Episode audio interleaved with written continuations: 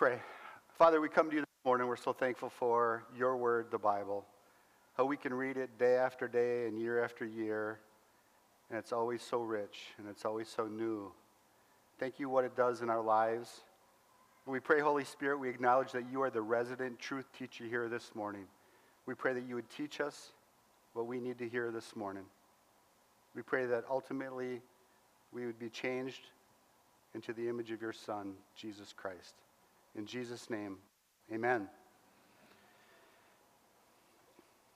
We are kindred spirits. He's a brother from another mother. She's my bestie, my BFF, my best friend forever. My bosom buddy. Back in the day, they would say, he's my blood brother. All sayings about friends, I've seen many wonderful acts of friendships in our church over the years. I recall Mark Frost loving on Bruce Marker in the hospital, pushing him in a wheelchair when he was fighting cancer. Mark Frost being a friend. Dan Breed visiting me in the hospital when I had COVID, when no one else could care, and he was persistent to come and see me. Dan Breed being a friend. Sam Greenlee helping us at our store when we were short on employees, how she volunteered to help sell shoes and didn't want to get paid for it. I could go on. Miles, Tom, Jed, just many wonderful examples of friendship in our church. What is the essence of friendship and why is it so important? It transcends ourselves, it gets our eyes off of us and on other people, helps us forget about our problems, our pains. It's a vehicle that the gifts of the Spirit can work through, which is very important. To be a good friend, we must be selfless, which ultimately points to our Savior, Jesus Christ. We all need it. We need each other. And I am so blessed to be a part of this fellowship. J.C. Ryle said on friendship, "This world is full of sorrow because it's full of sin. It's a dark place, it's a lonely place, it's a disappointing place. The brightest sunbeam in it is a friend. Friendship halves our sorrows and doubles our joys." The title of this sermon is A Friend, a Mediator, a Kingdom Choice. A friend, a mediator, a kingdom choice, from 1 Samuel chapter 20. Of course, this talks about friendship, but there's an overarching theme also in this chapter. And I want to share this with you. The righteous, when the kingdom of the world is revealed, will make an everlasting commitment to the kingdom of God. Keep that in the back of your mind as we go through this chapter. Well, this is a narrative. It's a story with three characters. Paul.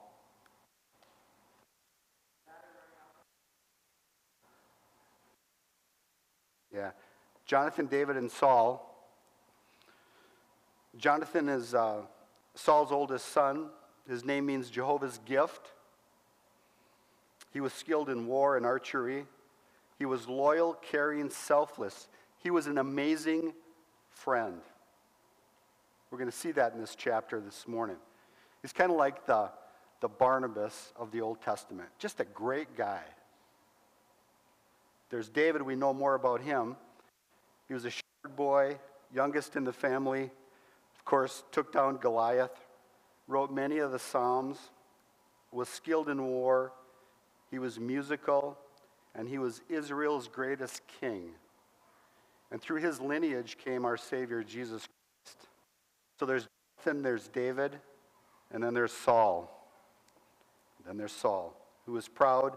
He didn't fully follow the Lord. There was much destruction in his life, and he was power hungry. It was kind of a mess. So just to set the scene, what comes prior to chapter 20, in chapter 18, Jonathan and David become friends, so much so that the Bible tells us that their souls were knit together like tapestry. They were besties. They were bros.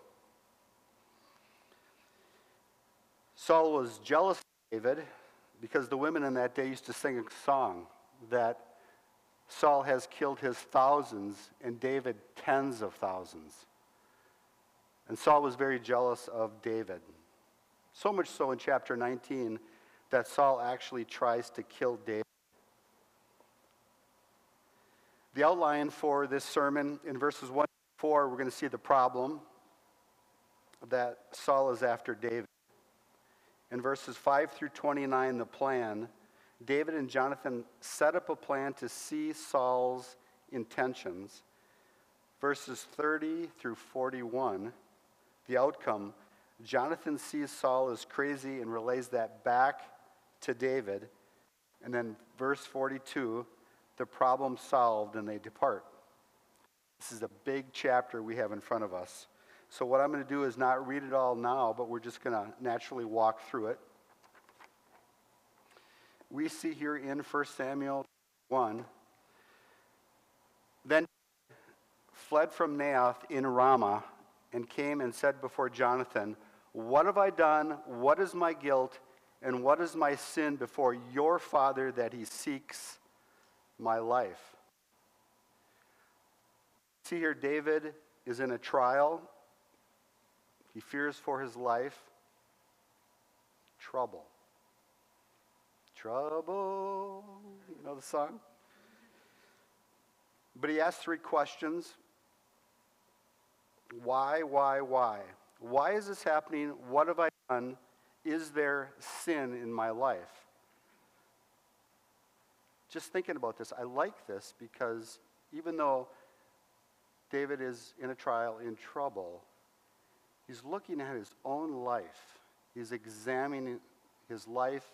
He's taking spiritual inventory. Is there sin in my life? Is God trying to correct me to get my attention?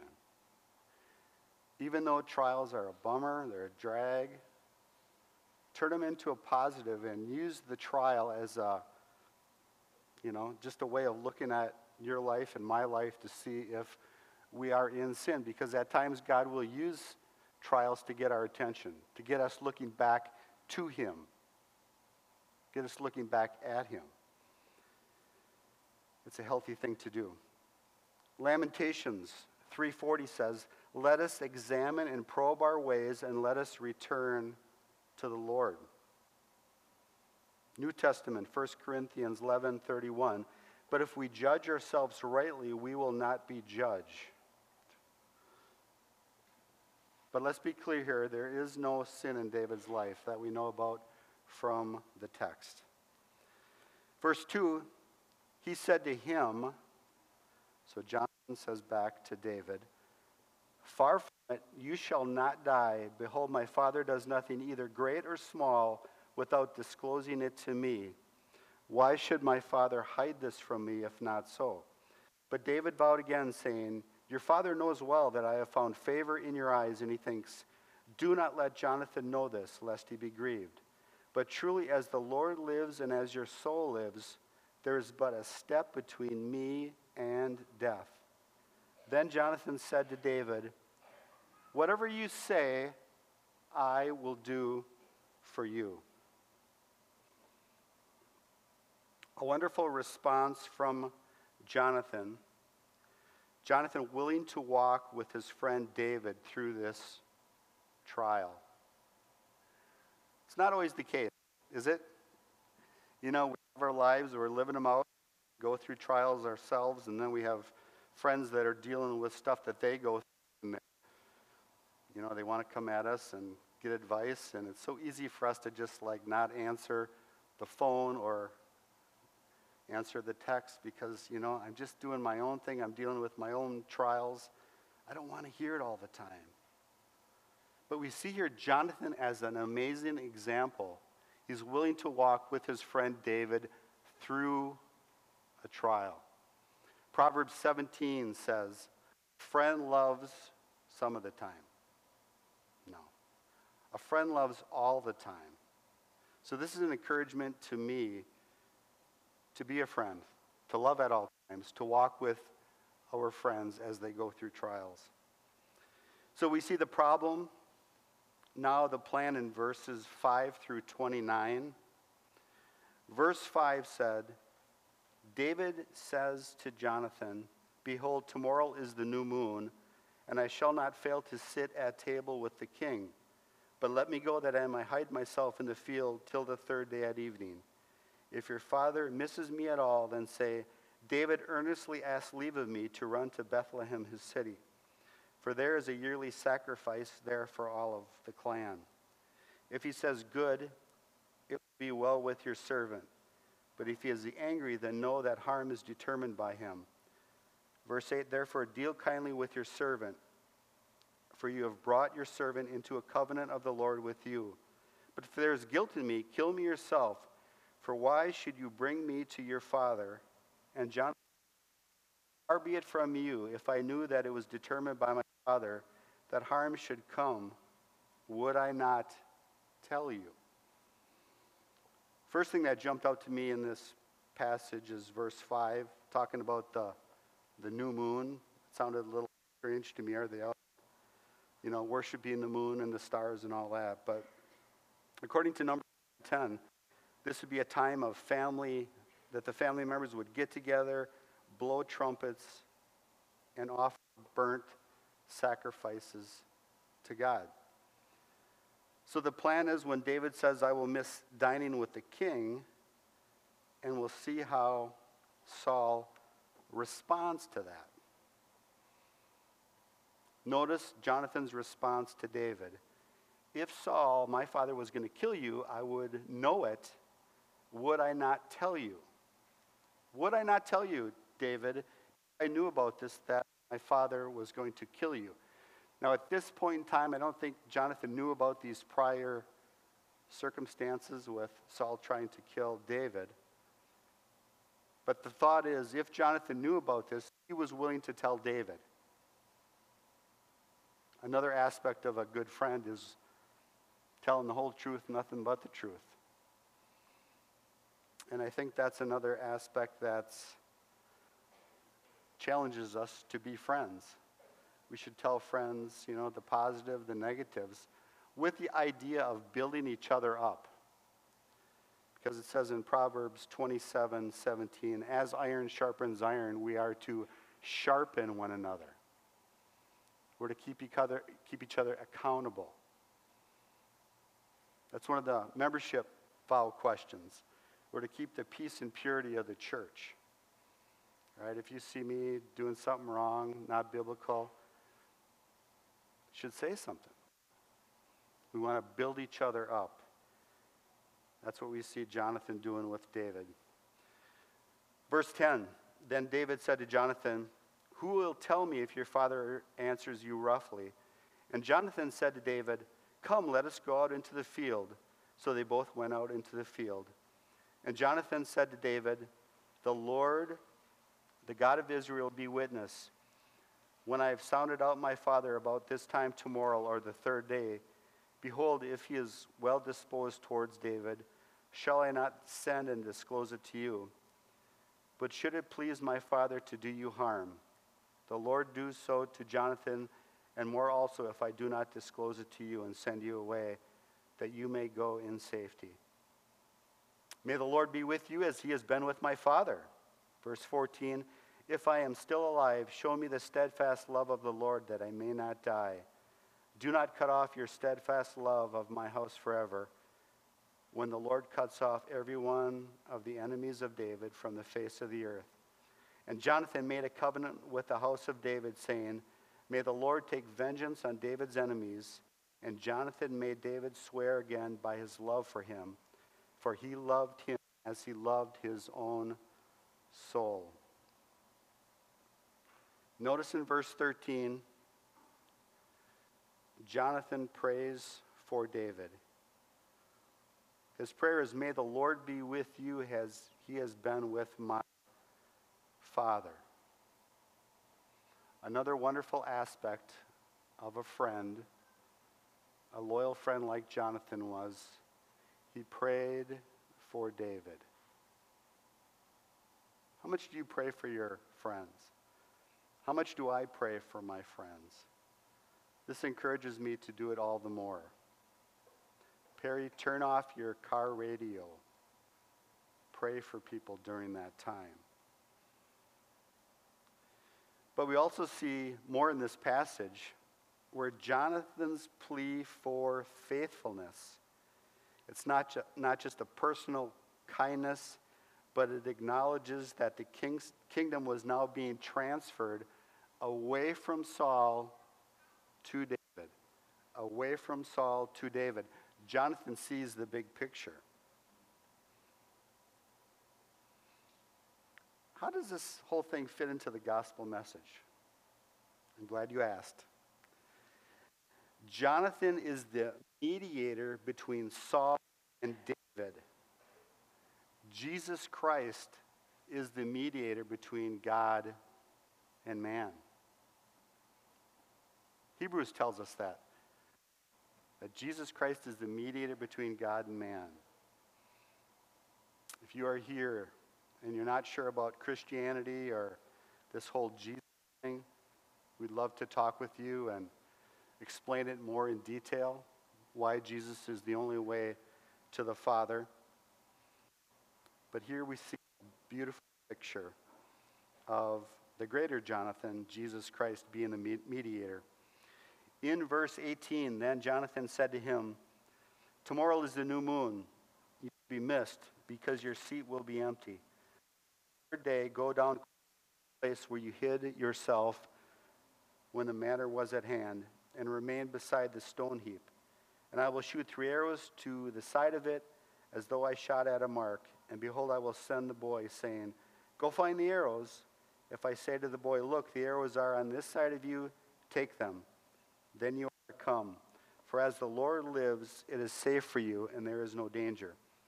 Verse 22, but if I say to the youth, look, the arrows are beyond you, then go, for the Lord has sent you away. And as for the matter of which you and I have spoken, behold, the Lord is between you and me forever. So David hid himself in the field, and when the new moon came, the king sat down to eat food. The king sat on a seat, as at other times, on a seat by the wall. Jonathan sat opposite, and Abner sat by Saul's side. But David's place was empty. Yet Saul did not say anything that day, for he thought, something has happened to him. He is not clean. Surely he is not clean. But on the second day, the day after the new moon, David's place was empty. And Saul said to Jonathan his son, why has not the son of Jesse come to the meal, either yesterday or today? Jonathan answered Saul, David earnestly asked leave of me to go to Bethlehem. He said, let me go, for our clan holds a sacrifice in the city, and my brother has commanded me to be there.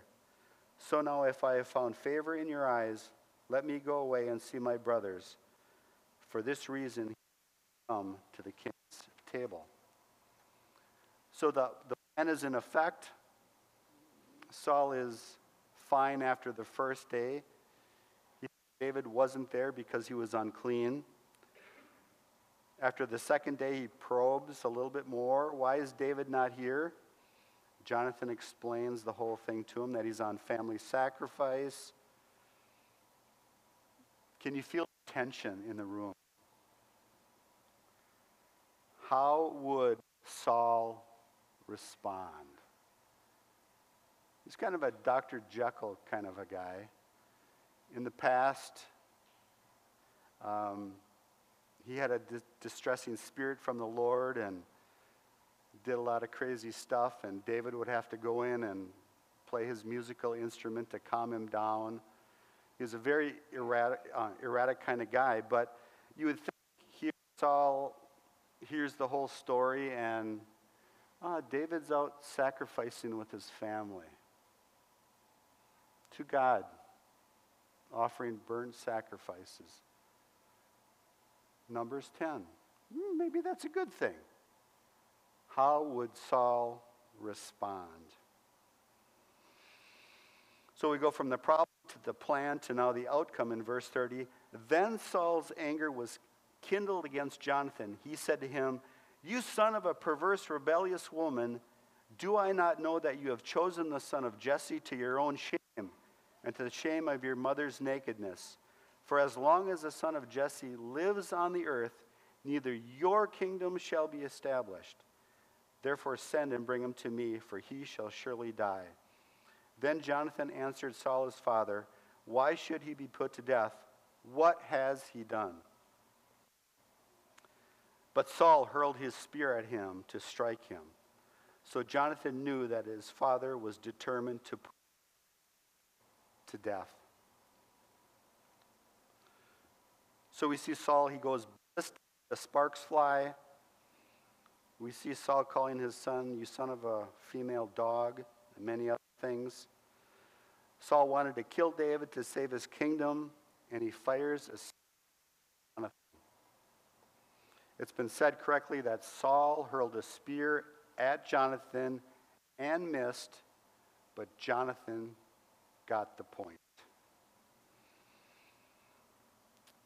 Look what Jonathan says. What has David done? What has David done? Nothing, really. Can you imagine what Jonathan was feeling in that moment? His best friend being accused of something that he didn't do, yet his father is becoming unhinged again in sin. Very difficult time for Jonathan. But what I like about Jonathan, he's a true friend, sticking up for David, didn't back down to his father, the king. Family can be tough at times. We love them. Sometimes there's division. I know when I first got saved, I was going to church Wednesday nights and Sundays. I was reading my Bible all the time. I was a new creation in Christ, witnessing to people. I think I was more loving. But then some family members didn't quite understand that. Aren't you taking this far? Bible thumper, you're in a cult. Many other things they said. They were unhappy because I wasn't in the church that I was brought up in.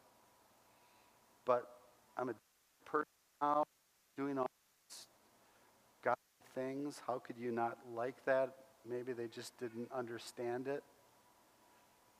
That happens. But we have to make sure that we don't let family members take us away from our first love, God. Jesus spoke about this in Luke 14:26. If anyone comes to me and does not hate his father or mother, wife, children, brothers and sisters, yes, even his own life, he cannot be my disciple. Radical words. What is Jesus saying here? Simply that God must be first and foremost in our lives. What is Jesus not saying here? That we are to hate our family members. What he's saying is our love to God should be so amazing that it seems like everything else is hate. We're not to hate our family members. That would be inconsistent with Scripture.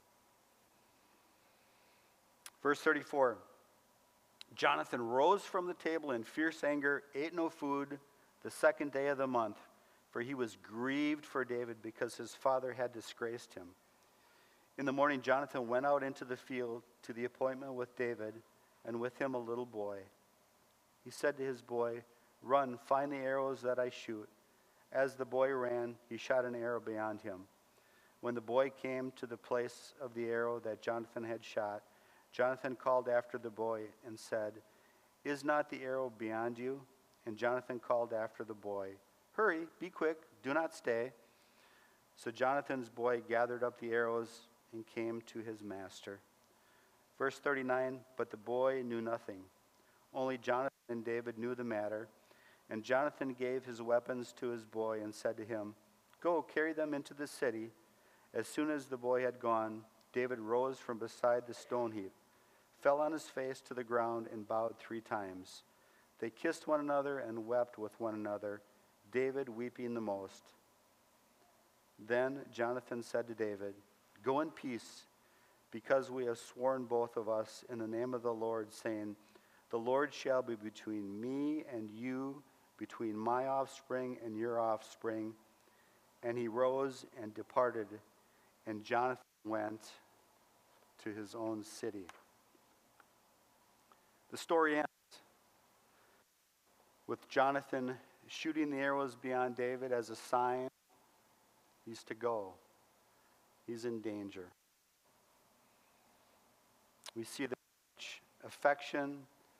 There's bowing down. There's respect. There's kissing. 2 friends. Peter Lightheart puts in his book, Unto Me. The Bible usually so succinct tells us about the parting of Jonathan, then David, in considerable detail. The scene lingers on in the pages and in the mind. The 2 sons of Saul, twins in their devotion to Yahweh and in their courage, separated. Even in this last major scene, the character of Jonathan glows. He returns to his father's doomed house, virtually disappearing from the text. Not thinking equality with David something to be grasped, but making himself no account and leaving the stage to another son of Saul. Jonathan teaches us how to be a good friend. Many wonderful characteristics. But he also teaches us how to be a good follower. How does this happen? Because he was so eternally focused on the vertical. He was seeking righteousness. He was seeking the everlasting kingdom. That because that was right, the horizontal was love David because of that. What can we take from this chapter? Number 1, trials will come. Jesus said in John 16:33, In this world you will have tribulation, but be of good courage. I have overcome the world. You're either in a trial or you're coming out of a trial. Use that time to examine yourself. Take spiritual inventory. Number 2, a mediator. Jonathan is the mediator between Saul and David. Jesus Christ is the mediator between man and God. But there is a point that Jonathan had to make a choice, either to be faithful to David and the eternal kingdom, or Saul and an earthly kingdom. I want to encourage you to trust Christ today. And Jonathan teaches us to be a good friend and a good follower.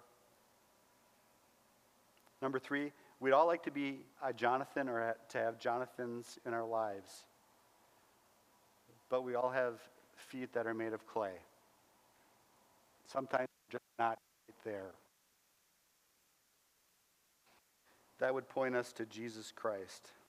He is a friend for us all. In John 15:15, Jesus says to us, No longer do I call you servants, for a servant does not know what his master is doing, but I have called you friends. For all that I have heard from my Father, I have made known to you. A friend, a mediator, a kingdom choice. Let's pray.